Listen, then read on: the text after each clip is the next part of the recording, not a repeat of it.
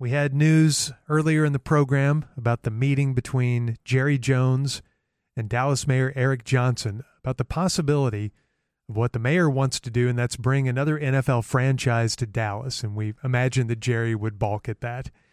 Well, joining us now is a deep throat informant who was in the room for that meeting, Mm. and we have digitally altered his or her voice in order to protect their identity. Good morning, Deep Throat Informant.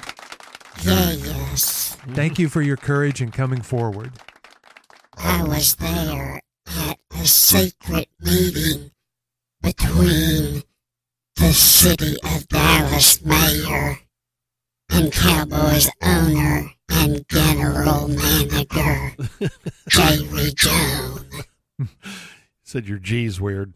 It started as a friendly secret meeting with the mayor providing snacks. Jerry seemed particularly impressed with the trail mix.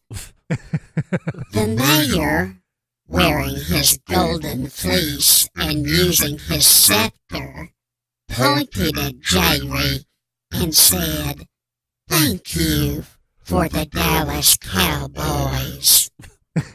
Jerry said thank you in a sentence that ran some 12 minutes long Just a thank you. and possessed very little verbal cohesion. We've heard those. The two men laughed and pledged to be best friends and to later star in a buddy cop movie together. Really? How odd. Then the mayor told Jerry casually that he wanted another NFL team in the Metroplex. well, the mood changed suddenly and violently. Oh. no. Jerry separated from their intimate embrace. Jerry's bodyguards put their hands on their pistols, and the mayor's bodyguards did the same. Oh, no. A standoff. Showdown. What did you say? Jerry asked in a 22 minute question with very little verbal cohesion. I said, I think we could support another NFL franchise team, said the stunned mayor. The explosion of violence was both violent and explosive. Jerry lunged at the mayor and rolled into the celebratory three tiered cake that he had commissioned for the occasion.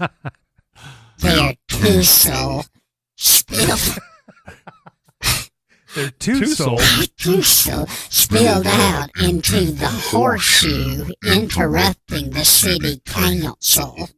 Oh, no. The council members saw this. The mayor pulled off Jerry's hairpiece and began beating him over the head with it. Jerry quickly purchased a used toilet seat and fitted it over the mayor's head so that he could take pictures for a later social media shaming campaign.